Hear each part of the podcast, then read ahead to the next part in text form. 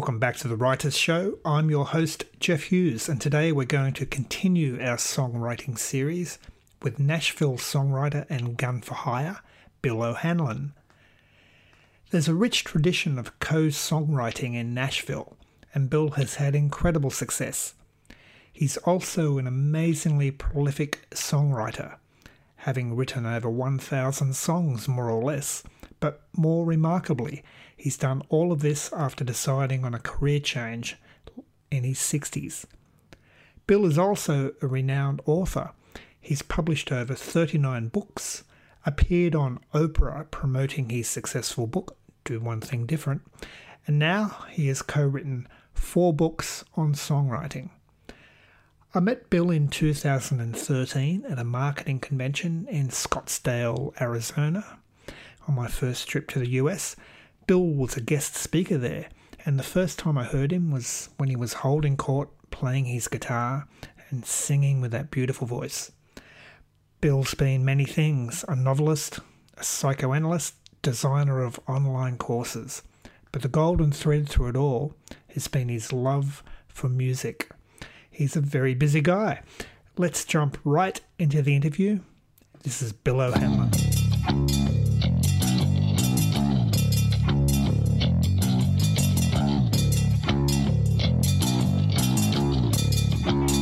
Thanks for coming on the podcast, Bill. Happy to be here. Long time no see. Long time no see. About eight years, I think. Since we right, and we have we have so much in common. We're both authors. We coach authors, and we play music and write songs. And it's a fun thing as well. I'm, I'm admiring your uh, collection of guitars behind you well, talk talk me through that. That's uh... how we, how we met. It was in some internet marketing um, um, method that we both were learning at the time, and I was always terrible with money. I was an old hippie back in the day, and I was always terrible with money. And I earned a fair amount of money through my career as a psychotherapist, an author, and a speaker but I was always in debt. And so I promised myself once I figured out this internet marketing stuff and I started to make money, I would I wouldn't buy a new instrument until I'd earned the money for it. I wouldn't go into debt for it. I wouldn't put it on the credit card. And so I did my first internet marketing launch and I earned enough to buy me the most expensive acoustic guitar I'd ever gotten, which was thousands of US dollars. And um, ever since then, every time I do a launch, I buy a guitar. So it's, it's starting it's starting to get out of hand. Or sometimes I buy a mandolin or a, or a, a ukulele. But um, so yeah, I have good electric guitar, bass guitar, acoustic guitars, and there's, as you know, there's different music in each guitar. Oh, there is, and and you can never have too many guitars. I've I've learned. I, I, I have not discovered the limit yet, but I, I think I will someday. Now, now you've written over 25 songs that have been recorded by other artists. That must be an incredible feeling of validation as a songwriter? Well, that was my goal when I did it. I didn't, I, when I was younger, I was a singer songwriter. And then later, I sort of moved away from that and became a speaker and a writer. And I travel all around the world. And I was gone from home a lot. And when I went back to music in my later years, and songwriting, I decided I don't want to be an artist anymore um, uh, because I don't want to travel like that. I admire those people who can do it, but yeah. um, and so I decided I want to write songs for other people. But of course, the challenge is you have to write a song that's good enough that somebody else wants to record it. And so that was my goal: is just can I write a song that not only I love, because you know when you write a song, you sort of fall in love with it, and that's nice, but can I write a song that I love and that someone else might love enough to put on there, you know, to record it and put it out in the world. So yeah, it's 30 so far actually. And uh, then I have one song that was played in a TV show. Um, and then I have another one that's just been signed for a movie, a Christmas song that I wrote that's been signed for a movie. It's not out yet, and I don't have all the details, but um, so it's it's very validating, as you say, and rewarding to not just write songs for myself in my room, which is rewarding in its own way, but to have somebody else like it enough, put it out in the world, and then have people I've never met listen to it. It's a little like writing a book.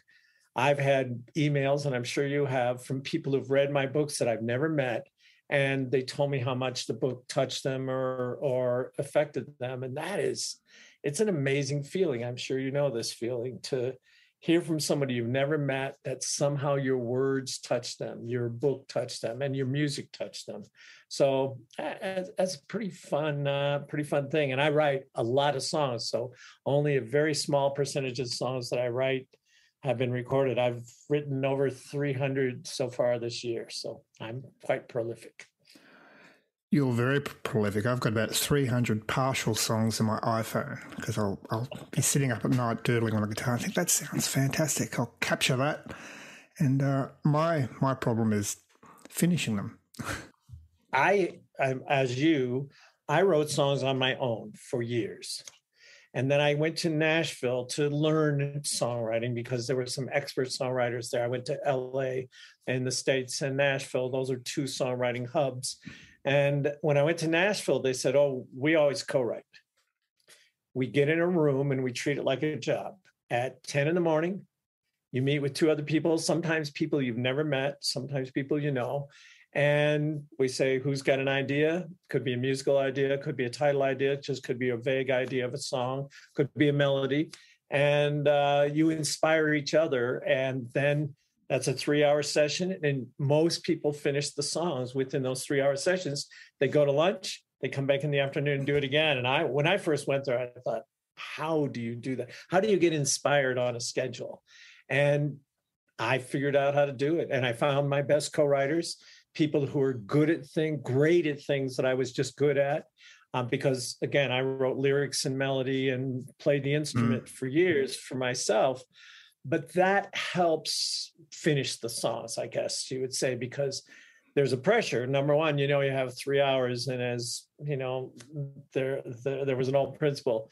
You know, the task expands to fill the time that's available. And I was one of those people in university. The night before my paper was due, I was sitting typing it because I do well on a deadline. That was so. It, it turns out the same uh, with songs. And of course one can always finish them and sometimes you finish a draft and you have to revisit it later yeah. but co-writing has been uh, an amazing thing for me. And so i just schedule a write a day monday through friday and then occasionally i have other sometimes i do two in a day.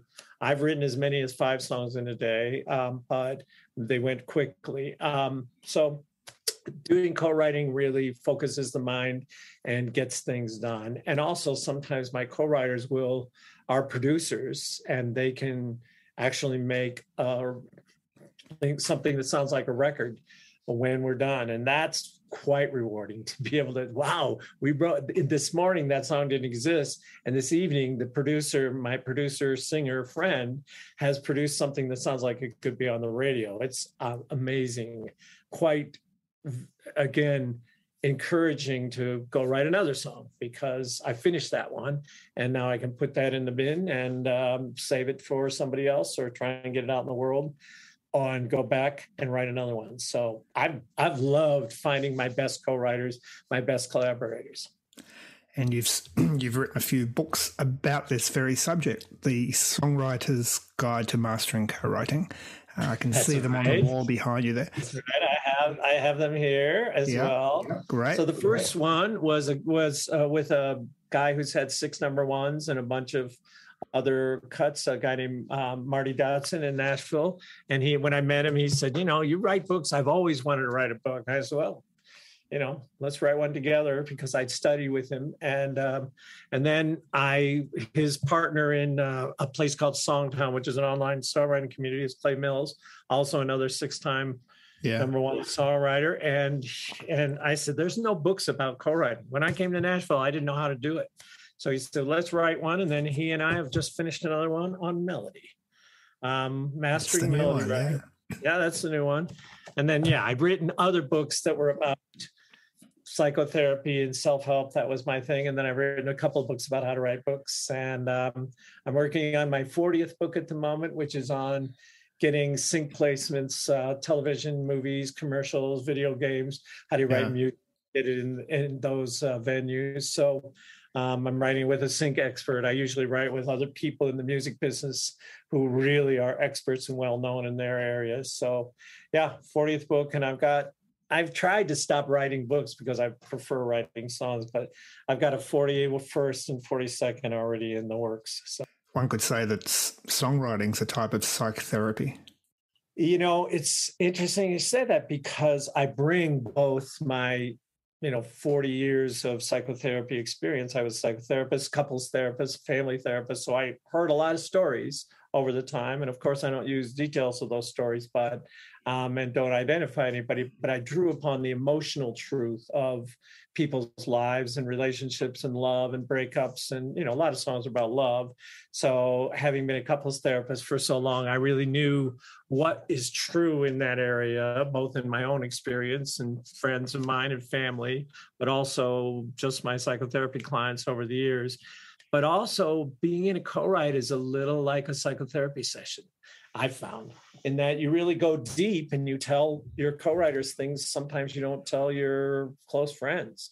You confess things because you're trying to dig down deep and get to the truth of human experience and a universal truth not just your own personal details. And when you have three people in a room which is typically a co-write for me usually i write with two other people sometimes there's one, sometimes three other people, but everybody's trying to get to the universal that all their experiences tells them are true. So you may have a particular story of yours. Yeah. I have a story of mine about falling in love or a breakup or, you know, um, longing for someone or whatever it may be. But my co-writers have other ones, and we combine those all to find what's universal about them all. And so it's a lot like a group therapy session, and not always because some people don't want to go there but a lot of times people will cry they will you know they will laugh they will tell you their deep dark secrets and it, it, there's a little parallel to the psychotherapy world for sure. Let, us talk about your new book mastering melody writing. It's partly about writing songs without waiting for inspiration but it's much more than that. Can you tell our listeners about the book?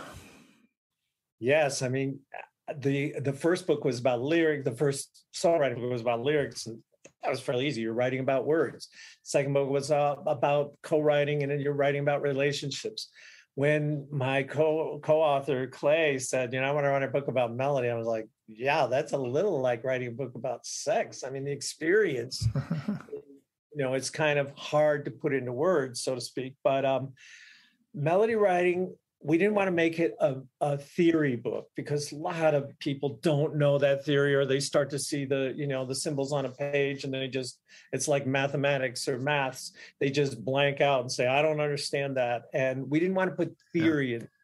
But my co-writer is this amazing melody writer. Again he's had you know six number ones a bunch of top 20s and um, he has an uncanny melodic ability and he's discovered how to talk about melodies in a certain way what I want to say to make it available. And when I first went to Nashville and I was pitching my songs, or LA, and I was pitching my songs, they say, those are good songs. They sound like the Eagles and the Beatles. And I would I'd be sit up and be really proud. And They'd say, Yeah, yeah that's yeah. not a compliment.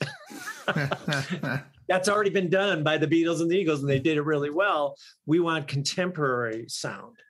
And so, you know, because I'm of a certain age, the only ways to get contemporary sounds is to learn to write contemporary melodies or write with younger people who have, you know, hip hop melodies and, and rhythms in their minds. Yeah. And so, or to learn how to write more contemporary melodies. And years ago, I read this thing that uh, Jimmy Webb, famous uh, songwriter, you know, MacArthur Park, and you know, by the time I get to Phoenix and uh, Wichita Lineman, amazing songwriter, you know him, I'm sure. He said he was having a conversation with Paul Simon in the 70s. He said, Paul, where do you think songwriting is going? Paul Simon said, melody is going to be um, de-emphasized and rhythm is going to be the the preeminent thing. Yeah. And this is way before hip hop and and rap came into it. But um, Jimmy Webb was just disdainful. That's crazy. Melody's always going to be the thing that hooks listeners. And uh, Paul Simon was right. But I think there's a combination, a rhythmic melody. And so my co-writer Clay discovered a principle that we've called line plus, and uh, sometimes called line plus three. And it's a way to hook the listener and uh, to make your contemporary, you make your um, um, music more contemporary. Um, in the in the 90s, I think there yeah. was a, there was a, a song, "Never Gonna Give You Up." never gonna let you down. And you hear how that melody is really hooky. And one of the things that makes it hooky is there's three syllables at the end which have the same melody. Never gonna give you up, never gonna let you down. There's a little space between the rest of the song. And when I started listening with those ears to listen to melodic rhythms and not just melodies, I realized, oh, that's what the Bee Gees were doing, you know. Yeah. You know, they they wrote these melodic rhythms. It wasn't just melodies. You know, Jackson Browne could write a great melody. Um, you know, there are great melody writers. The Eagles could write great melodies. But to write a great melody with a, a melodic rhythm that hooks the listener, that's what a lot of contemporary music is. A lot of pop music is a lot of rhythmic melodies. And so we try to put that and other things. Word painting, we have a technique called word painting, where, um, you know, there's a famous country song. I got friends in low places. And on yeah, the word yeah. low, you go down low, and that's called word painting. And we teach uh, we teach writers, songwriters how to do word painting. You know, when uh, Katy Perry says, you're gonna hear me roar. And she goes up on that roar. Yeah. It's just great. Or um you know up up and away up up goes up. So uh, we have a bunch of techniques like that in the book. And i'll tell you writing the book i learned a great deal and when I pitch my songs, they don't tell me they sound like the Eagles and the Beatles anymore. They tell me, wow, that's really contemporary. It's kind of unusual for you being your age that you could write such contemporary melodies. But I learned how to write more contemporary by studying the methods that were in this book. So. Oh yeah, it's important to keep listening to new music as well. Like uh, I'm always surprised musicians our age, uh, that's, that's some right. I know they they bemoan that there's been no oh. good music since the 70s, and I just shake my head. I know there is great music. And one of the principles in the book is to listen with appreciation rather than crit- criticizing, saying, oh, all the good music was back in my day. Yeah. And, you know, I'm in Nashville, and every 10 or 20 years there's a new phase that comes in Nashville. Right now it's pop country and it sounds a lot like hip hop influenced and and yeah. um and it has that rhythmic pop feel to it. And people, oh, that's not real country music. And when Willie Nelson came in, they said, that's not real country music. That's why they called them outlaw country, because they weren't the traditional country. So every 20 years, there's a new movement that comes in. When Garth Brooks came to Nashville, they said, he sounds like James Taylor. That's not real country. And now he's classic country they call him so every you know and it's the same in anything you know yeah. you're that's just noise that's not music and to keep your musical soul alive you better keep listening to things i remember when i first heard eminem's um, you know eight mile i, I watched yeah. the movie I was like, you know, I didn't get rap music at all. Now I get it. And I have a great appreciation, of the music, the moment.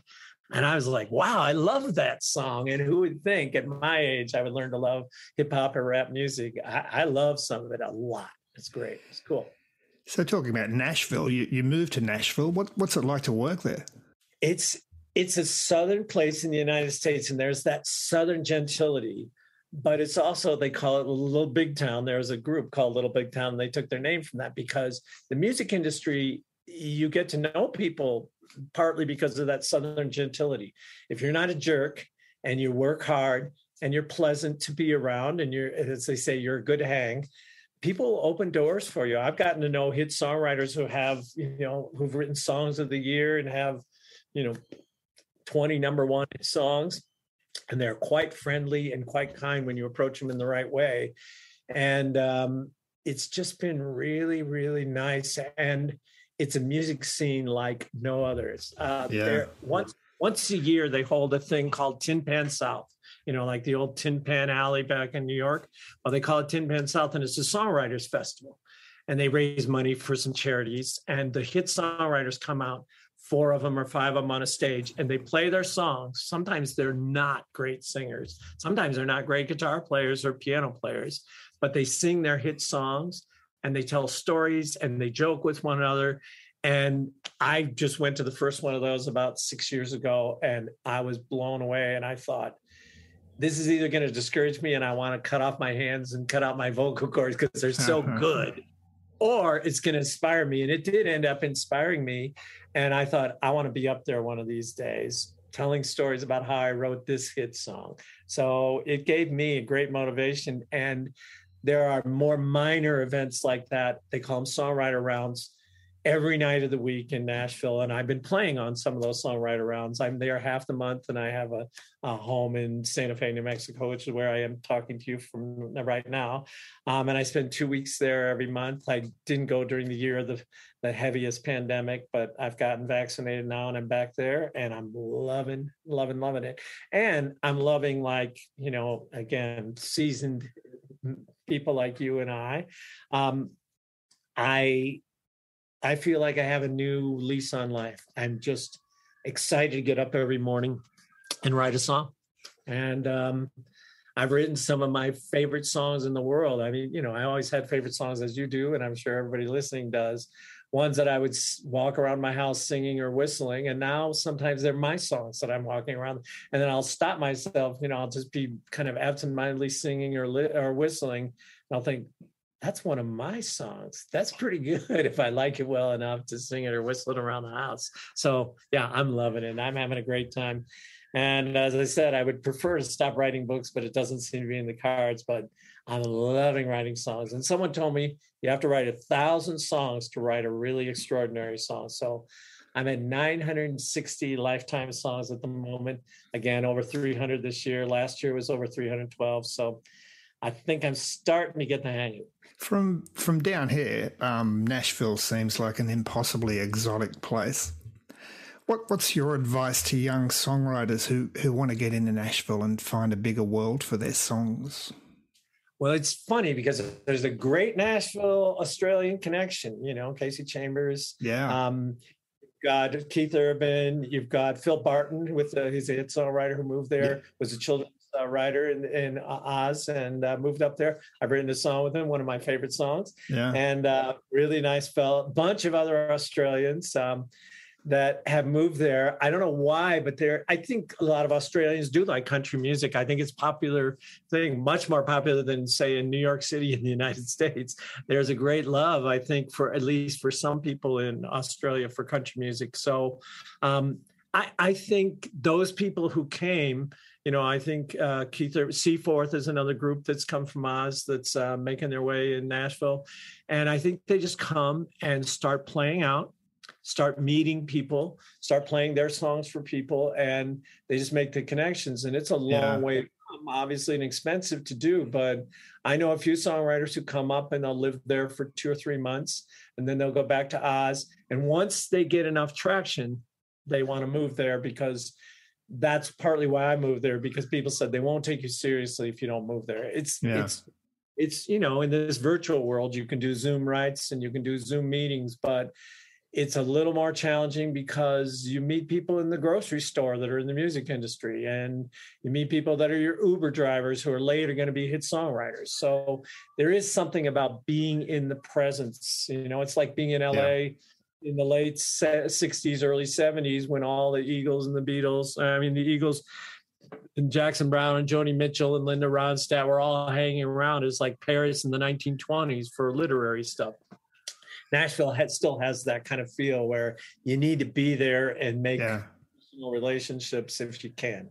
Make the connections. Right. And, there are online places you can do it. As I mentioned, Songtown is a really great place that you can meet and collaborate with Nashville songwriters or other songwriters. And they have different styles besides country, but you know, because they're based in Nashville, it's biased a little towards country. So. Yeah, Songtown seems a, a great resource. Could you tell us a bit about that? Yeah, two songwriters who were heart sick knowing that some people came to Nashville and got ripped off because people who were peripheral to the music industry or were just trying to make a living were taking advantage of songwriters. You know, someone a songwriter, desperate songwriter who wanted to get a hit on country radio would send a song, and someone, some unethical person would get the song and say, "Oh, we can get this to Keith Urban. Just pay us two thousand dollars, and we'll produce it up, and he'll he'll surely record this." and they'll pay the two thousand dollars. And of course, they don't have any access to Keith Urban, and he writes most of his own songs, not all of them, but he writes a lot of his own songs or co-writes them and they were just ripping people off. So these two hit songwriters said, that's never the way it works in Nashville. People do not pay people to get songs to hit songwriters. So we're going to start this Facebook group uh, just telling people how the real music industry works. And basically, their yeah. their whole thing was, you write a great song and you you get somebody to hear it, and if you've written a hit song, Eh, somebody in the music industry will hear that and will pass it on to the right person. So your task is to write better songs, not to again complain about it's not real country music on the radio or it's all velvet ropes and I can't get in there. It's all, you know, nobody will let me in. If you got the great song, they want a great song you know it's like literary agents. When i used to coach people to write books they say oh you can't you know unless you've got a bestseller you can't get an agent and you can't get an agent you know to get a bestseller. And i say well you write a great book and write a great proposal and you can get an agent. I've gotten one you know and i was sort of not very well known when i got my first agent.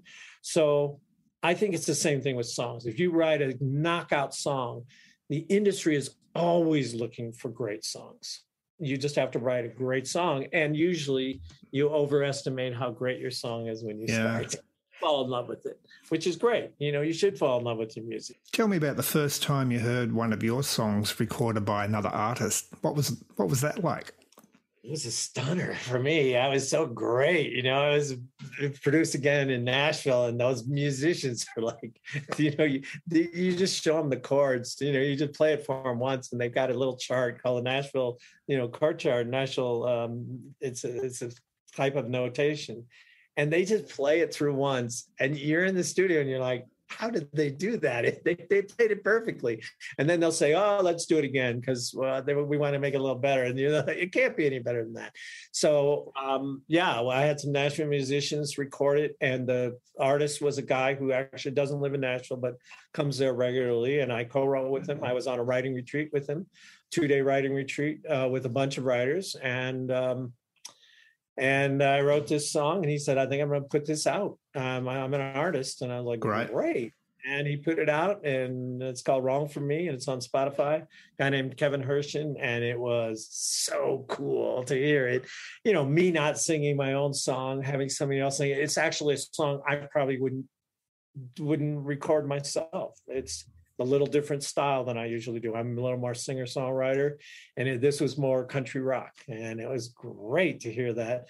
And since then, I've had pop songs that have been released, R&B songs, and soul songs have been released, and um, that's so cool to write in all those genres and uh, have artists who just love that stuff and could do it much better than I can. So. Talking about genres, you you've just said you've written a wide range of styles: country, R and B, rock um, what's what's the process there? Do, do you write a song and think um, that will be great for, say, Steel Ivory? I, I, went through your Spotify playlist. Well, usually Steel Ivory writes Steele Ivory writes her own songs. So I part of the way I've gotten songs released is I've written with the artist. And you know, when you go to Nashville, they say it's really hard to get a song to an artist because a lot of artists write their own songs even if they don't, there's a bunch of people competing to get on the major artists' releases. So the best way is to write with the artist and to find the artists when they're on their way up. Steele Ivory being a great example. Two sisters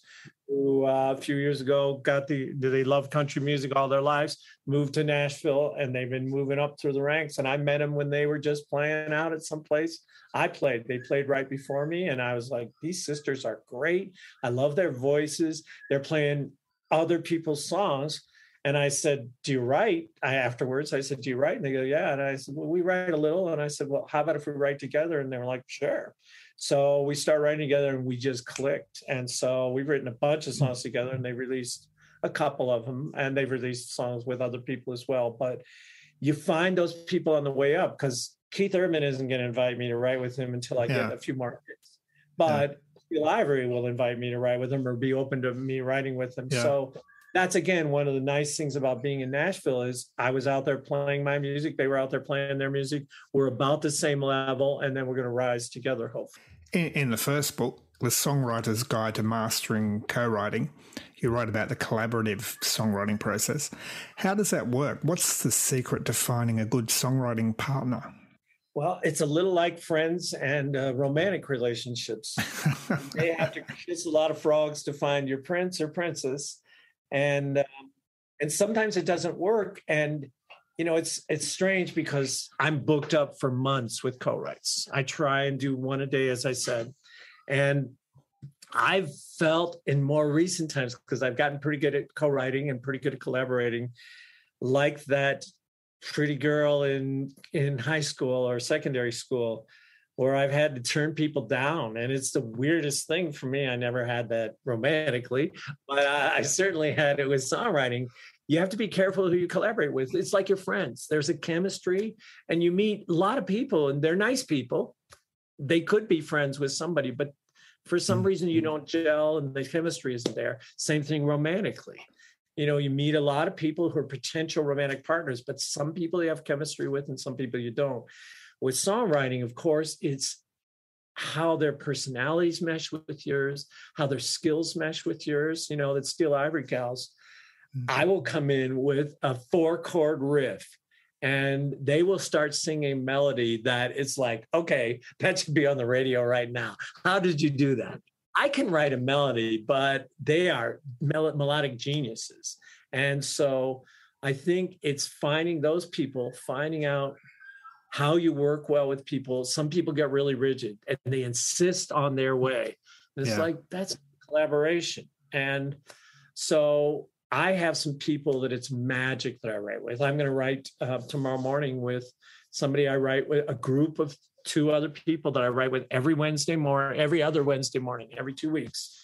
And one of the guys is a producer. He lives in the UK, he lives in Wales. Uh, Paul DeMarco is his name. And um, another one lives in BC. And we do it by, we've done the whole time by, by Zoom. And he is an, he's a producer and he's a singer and one time we sent him a brief about a movie that was uh, looking for songs. And um, I sent him three titles. He had two. He had two or three titles himself, and we we usually schedule a three-hour session. As I said, that's a typical Nashville thing. We got in there and we wrote five songs in two and a half hours. Wow! I was stunned. And so it's sometimes that collaboration is magical, and you want to nurture those and the ones that are not so great the songs don't come out so great the process is you know sometimes i'll look at my calendar and i'll think i cannot wait for you know our session to start because i know it's going to be a lot of fun we're going to write a really great song even if we don't finish it we're going to write a really great song and others i'm like Ugh, i'm not looking forward to this and of course you want to fill your calendar up with the ones that give you light and to me, it's a magical thing. And you know what I've said recently is like, it's like remember in the Middle Ages when they were doing alchemy and trying to make gold out of thin air. Yeah, I think music and writing songs is like that. There's nothing, and then three hours later, there's gold. There's an amazing song that's one of my favorites that I've ever written, and it's like alchemy. And you know, I, I listen to a lot of podcasts on uh, music and and writing, and someone says, all we're doing is selling air. it's true. All we're doing is selling air. You're selling vibrations go through the air. Yeah, you're selling these molecules and vibrations to go through the air. And I think, you know, and writing books is like that. There's yeah. nothing, you make it up, and then there's something. It's magical. It's alchemical to me. And I'm loving this process where it goes from nothing to something. And sometimes that something is gold. And I love it. I just love it. Tell, tell me a bit, a bit about that process. when you write a song? How's it work for you? It's interesting. I was doing a writing retreat this weekend, and I wrote three songs, um, and, and again, three-hour segments. Usually done in a 90 minutes, or I've gotten really fast since I've written with a bunch of people who are pro writers, and I just see how quickly they do it and how they get to inspiration. And there's a kind of a wandering around at the beginning. It's like, well, I've got this idea, and I'll pick up my guitar and I'll just play a riff and, you know, I'll just say, oh, you know, I've got this idea I was playing with this morning.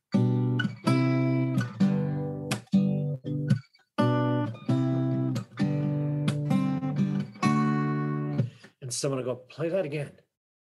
And I'll play it again, and they'll start singing to it.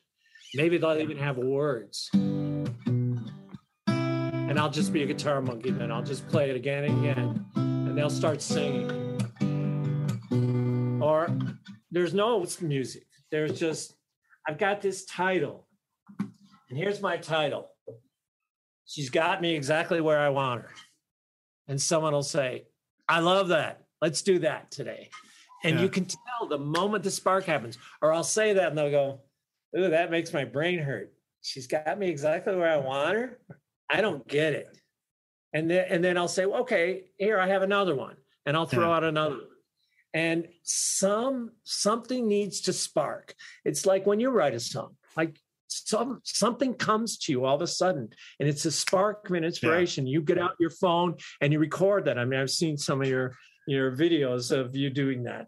And there's a spark that you need to catch. And if you don't catch that spark and you go back to sleep let's say you wake up at three in the morning with an idea and if you don't capture that in your phone the next morning you're like what was that idea you really need to capture it sometimes in the moment.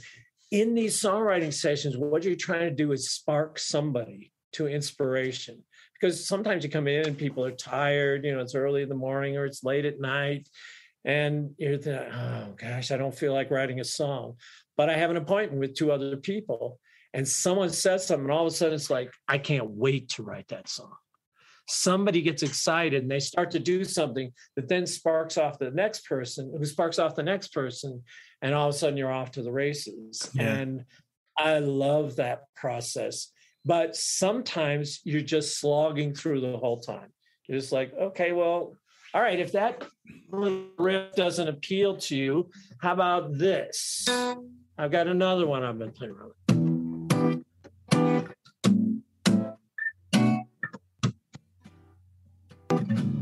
And they'll go, that. I didn't like that first one you played. It didn't do anything for me, but this one. Yeah. I've got a title, they'll say. And I wrote down the other day that goes perfectly with that.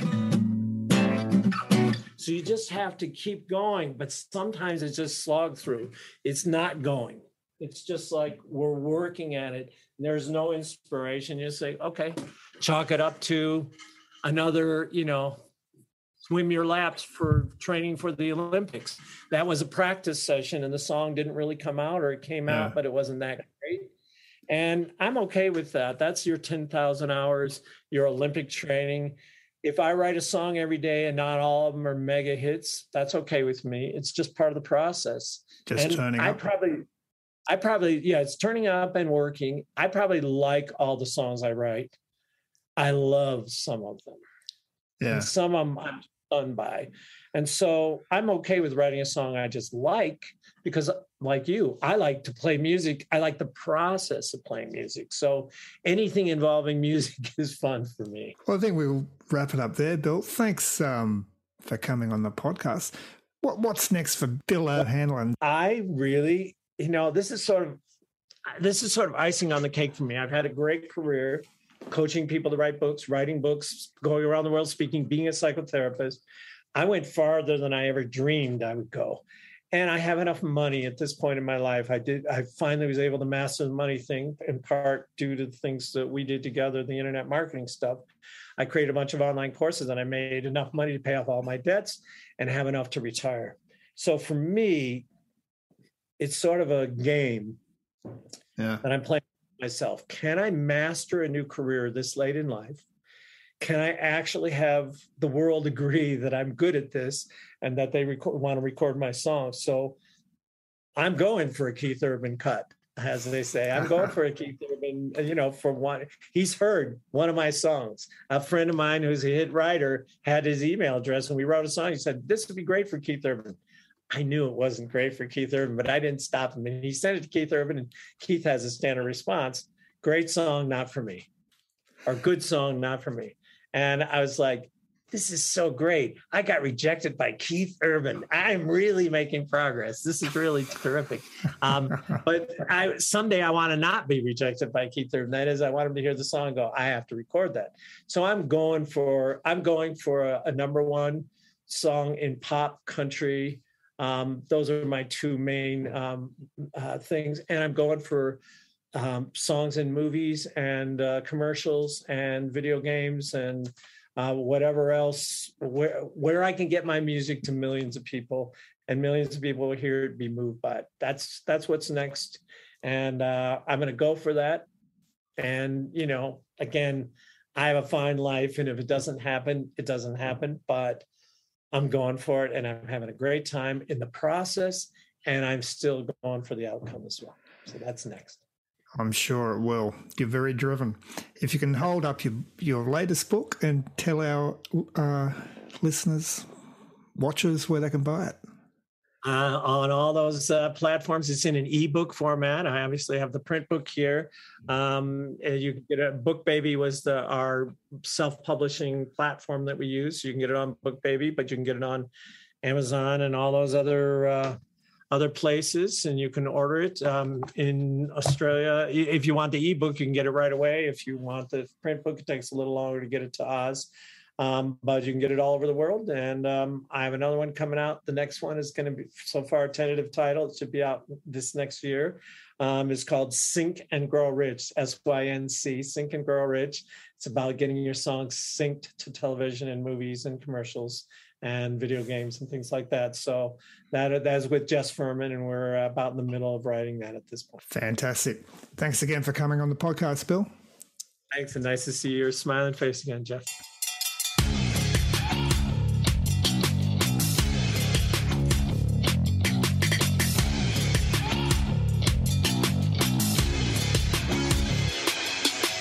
That was Bill O'Hanlon. You can check out all the links to his music, books, and courses on his website, billohanlon.org. That's B I L L O H A N L O N dot O R G. I've spoken to Bill before back in 2015, before he embarked on his career change to songwriting, and we had a great chat about writing He's a driven, fascinating man. I wish him well on his experiment in mastering a new career late in life. He's well on his way. Remember, you can get all the show notes to this episode and all the others at our official website, thewritersshow.com. That's it for this week. Keep creative. You've been listening to The Writers Show. I'm Jeff Hughes. Talk to you next time.